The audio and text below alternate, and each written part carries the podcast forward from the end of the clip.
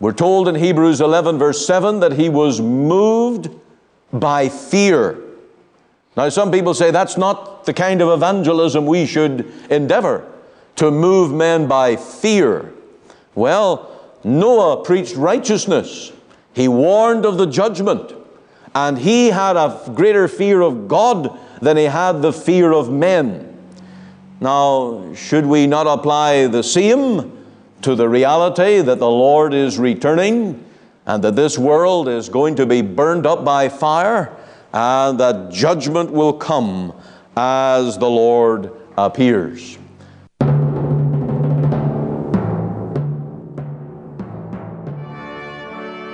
Welcome to Let the Bible Speak. This is Pastor Ian Goligher, and today we're going right to 2 Peter chapter 3.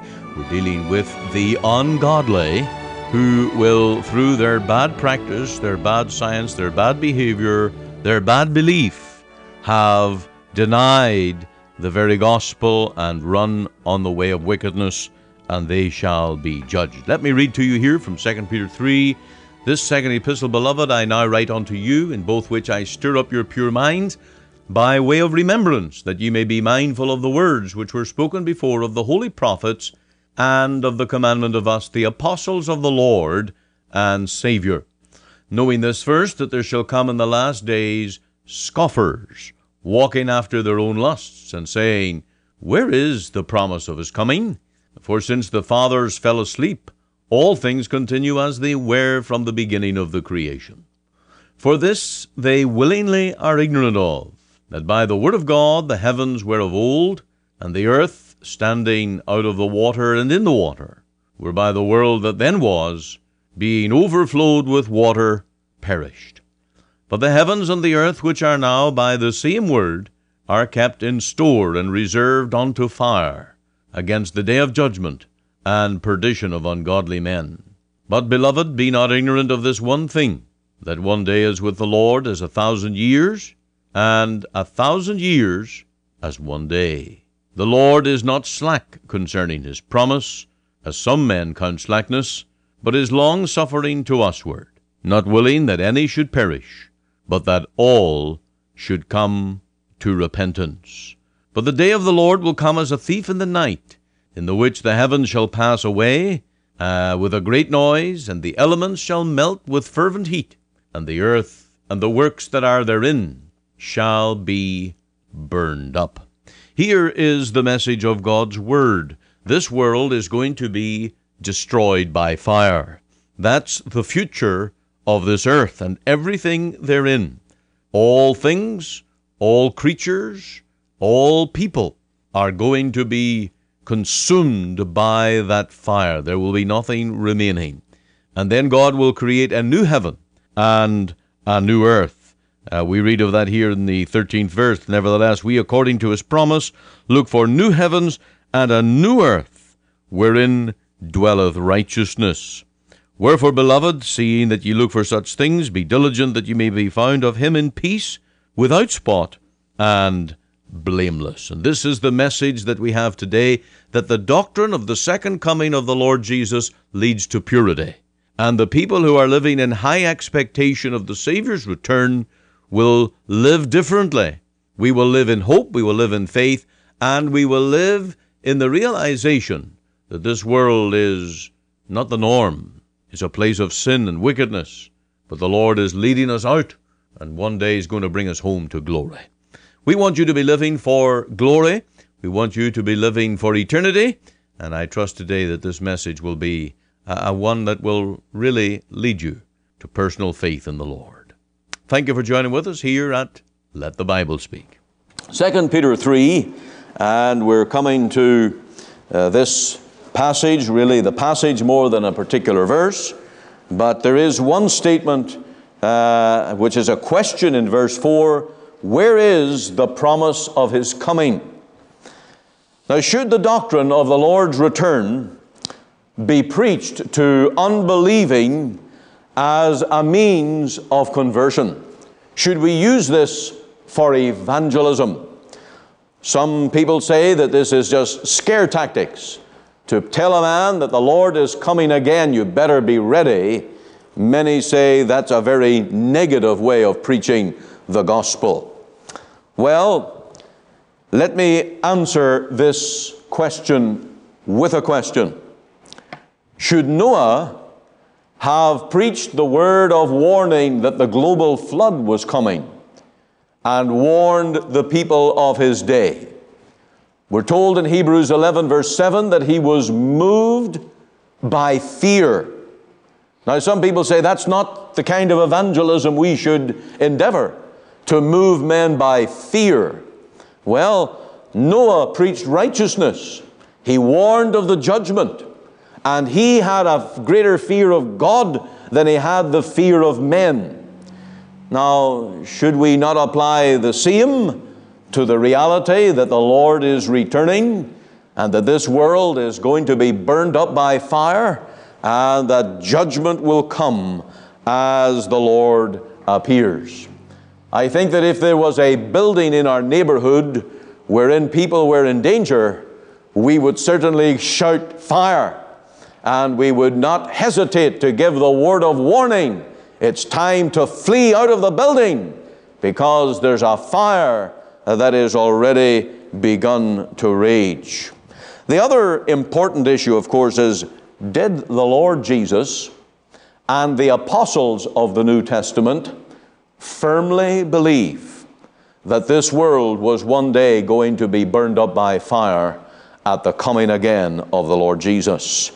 We have to ask is this apostolic doctrine? Well, let's look at verse 1 and 2 of this chapter that we've read together.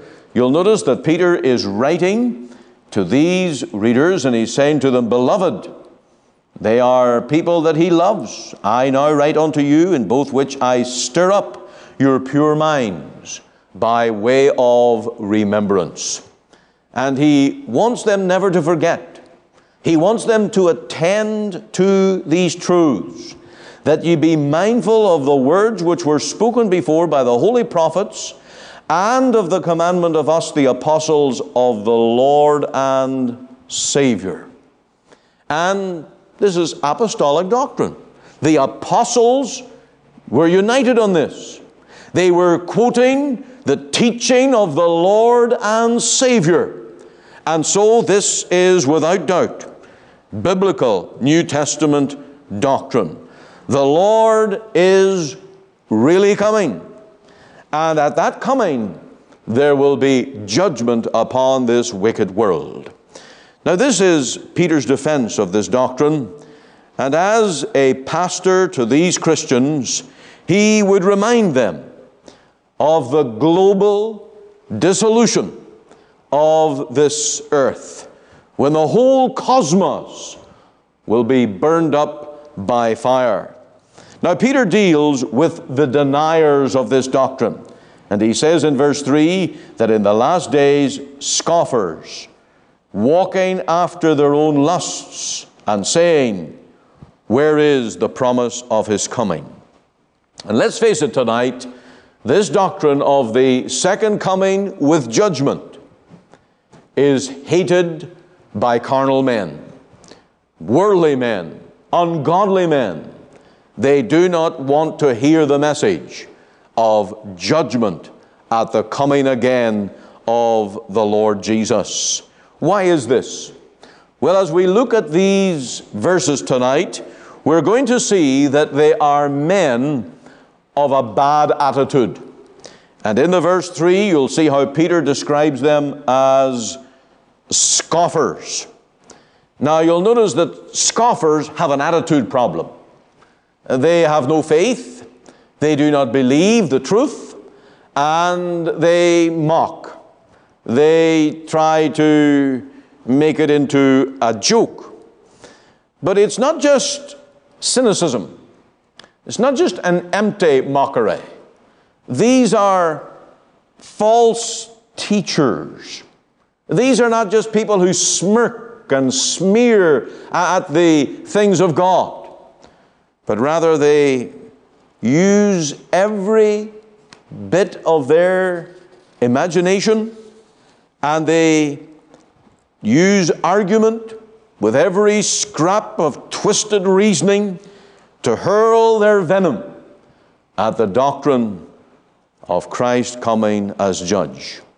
And so there is no such thing as a neutral sinner. There's no such thing as a man in Cloverdale who doesn't care. If you go to his door and you tell him this world is going to be burned up by fire, he will care. He will either respond or he'll drive you away because the world doesn't want to hear this message. And thus they actively crusade against this truth. And that's what happens in many Bible schools. That's what happens in many places of so called Christian learning and churches. And they oppose the supernatural events of the Bible. Now, note that this was going to happen in the last days. In the last days. Now, one of our subjects in the weeks to come is on that very topic. Are we in the last days? And what exactly does the Bible mean by the last days? Now, you'll notice that Peter here was reading or writing to specific readers. Uh, they were people in the first century, and he warns them about scoffers in the last days. So, we're going to take a special look at that in weeks to come, and we're going to ask Are we in the last days? Are these the days that are very, very near the Lord's return? Or does the Bible really mean that the last days are from the first century of Christianity right to the end of time? And it's going to be important that we answer that question. And I think we've got uh, a big part of that information already here in this passage. It will happen in the last days. There were in the first century a group of people called Gnostics. Uh, they were people who said, We know. Gnostic is the Greek word for know. Today we talk about agnostics. These are people who don't know, or they claim they don't want to know. The Gnostics said, We know. And they had their own heresies and their own notions. But they did not want to hear that the Lord Jesus was coming bodily. And they denied they scoffed and they mocked the message of the gospel. And so we ought not to be surprised that in our day and generation there are mockers and scoffers who have this bad attitude. So they are men of a bad attitude, therefore they deny the coming of the Lord. They are also men of bad practice, because it says in verse 3 that they walk after their own lusts. Now, the word lust really means something that is forbidden to us. When we, the children, when the children of Israel lusted after the things of Egypt, uh, they were leeks and onions and all those things. They lusted after those things. But that was Egypt. They were now in the desert, and God had given them manna and quail, but they lusted after the things of Egypt. And Egypt represents the world. And these men, out of their ungodly lusts, after their own lusts, we're told here, and they question the coming again of the Lord Jesus because they want to live as they like. They want their liberty to go on to sin in their own particular way. And this is what happens because belief gives birth to practice. And as we think, so are we. As we understand the truth, then we will live accordingly. Now, if you look at verse 14, you'll notice the apostle, Wherefore, beloved, seeing that ye look for such things, be diligent that ye may be found of him in peace, without spot and blameless. So, after he convinces his readers that the Lord is coming, then they ought to live holy. They ought to live according to His Word, without spot and blameless. But if you don't believe, and if you deny, if you say the Lord is not coming, then you're going to want to live your own way and follow your own lusts, to live loosely. Now, this is how Canada and other nations have fallen into moral ruin. The morals of this country have declined to a very grave situation. The statistics on marriage today of people who live common law, who just shack up together without any interest in the institution of marriage, Canada really is a shame among nations today. Never mention perverted lifestyles. We're living in a society that has lost its moral compass because people want to follow their own lusts. And if you tell a person who's living in sin, the Lord is coming, he won't want to hear it because it means judgment. It means that he's living wrongly and will be judged for his sin. In the mansions bright and blessed, he'll prepare for us a place. When we all, when we all get to heaven, what a day of rejoicing that will be. When we all, when we all see Jesus, we'll sing and shout the victory, shout the victory, the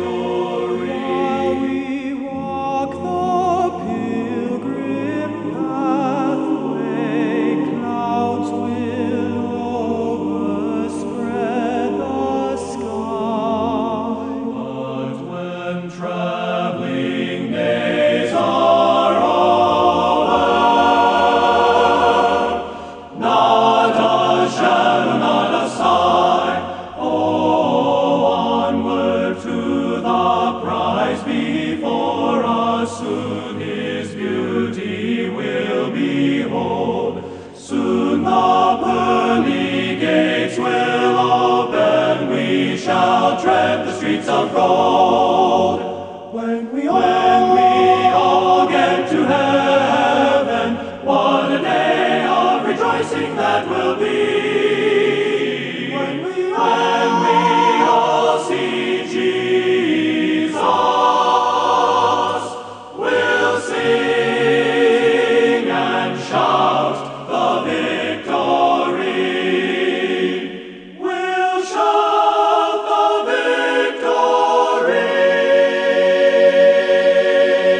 Thank you for joining with us here and Let the Bible Speak as today we deal with these men of bad science, bad practice, bad doctrine, and of course their behavior is the fruit of what they believe.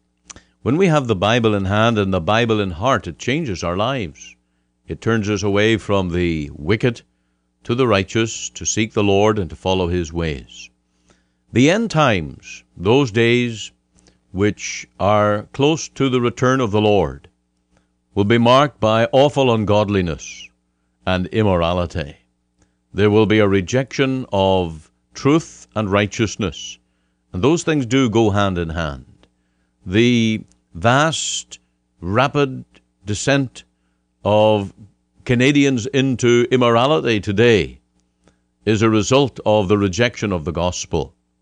And as fewer and fewer people go to a Bible believing church, and fewer and fewer people even know about the message of the gospel and God's word, then there are more and more that live openly in wicked sin.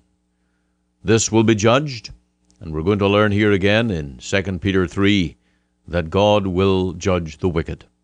So I trust you'll stay tuned with us for this second half of the program, and that the Lord will minister to your heart as we open the scriptures together. Now, their bad practice, as we see, comes from their bad belief. They say the Lord is not coming, therefore they want to live according to their own lusts. They follow reason and not revelation. They throw out the Bible and they follow their own brains. That's what the wicked do. That's what these scoffers do. They're men of a bad attitude and they're followed by bad practice. And while there are hypocrites who carry a Bible, Yet the Bible is the moral force of any people. And a nation where the general population are Bible readers, not necessarily all converted and all born again, but where you have a people who are Bible readers, there will be the fear of God to a great extent. And that's how we need to pray for this nation, that God may turn men from their wicked practice. Then, as we move to verse 4, you'll notice that they are men of bad science. They are saying, Where is the promise of his coming? And then the reason they give, For, for since the fathers fell asleep, all things continue as they were from the beginning of the creation. That means they're saying that there's been no change in the world from the beginning until now. There has never been an event of global catastrophe or where God visited in such judgment. How can you expect us to believe because everything has continued from the beginning until now without interruption? Well, that's not true. This is bad science. And that's what evolutionists say, of course. Evolutionists say that you can date the time of this world by what you observe today. They say the key to the past is the present. And when you measure the formation of dust and carbon and other uh, ways of, of, of measuring, that if you observe what is taking place in the present, you can d- determine what happened in the past because they say everything continues uniformly. And that doctrine is called uniformitarianism. Evolutionists follow that, and it is bad science. Everything's continuing as it was. Is it? Does everything in your home continue on and on and on without any change? You go to any home in Greater Vancouver that's over a hundred years old. What does it need? Repairs, renovation. You take any machine that is made, when it runs uh, its cycle, what happens? Wears out. It wears out. That's called the law of entropy. Everything is on the downgrade. There is nothing in this world getting better. Nothing not even human bodies. Every one of us are subject to death and decay. That's true of the very world in which we live. The energy supplies, the global warming people are, are worried that this world is going to destroy itself if we keep pumping carbon into the air, if we keep cutting down trees, and if we keep tampering with the environment. This world's in trouble. So it's not getting better, even according to the environmentalists who believe in global warming. Their science tells us, they tell us, the deserts are expanding, the glacial uh, areas in the north and south poles are diminishing, the seas are rising. Things are not staying as they were, if you accept all the evidence that they give out. And there are any number of credible scientists in the world today who do not believe uniformitarianism. Everything continues as it was. Now, there are a number of factors in this world where God has already visited in judgment. First, the fall. God created man upright, but through sin he is fallen. The curse. This world was meant to be a place of joy, not tears.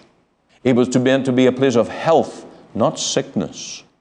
It was to meant to be a place of life, not death.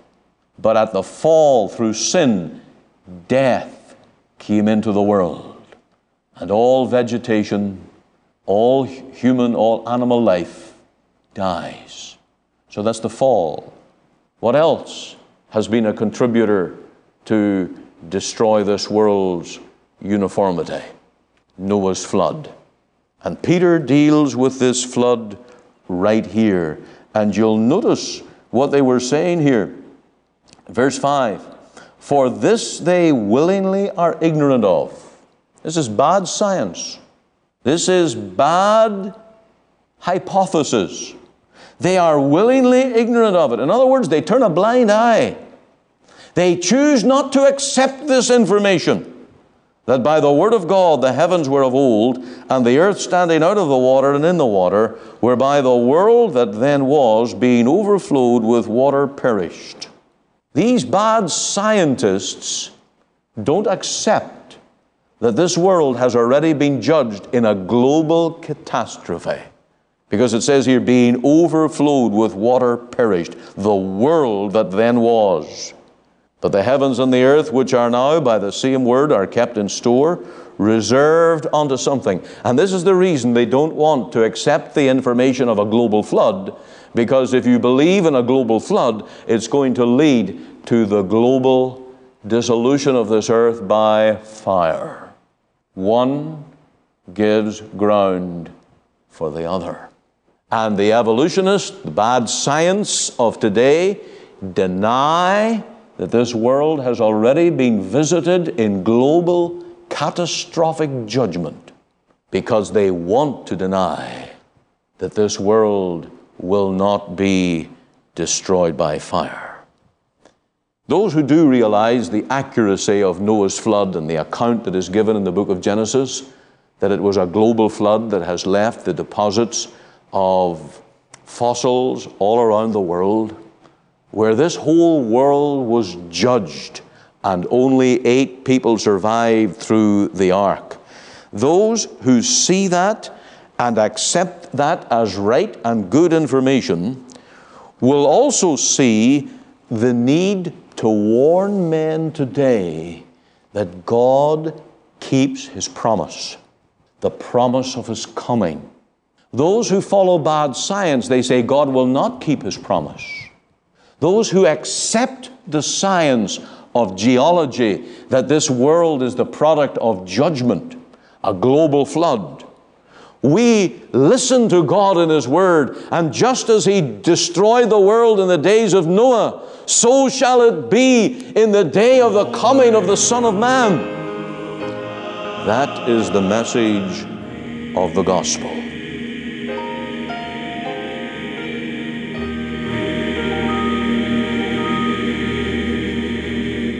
You have been listening to Let the Bible Speak.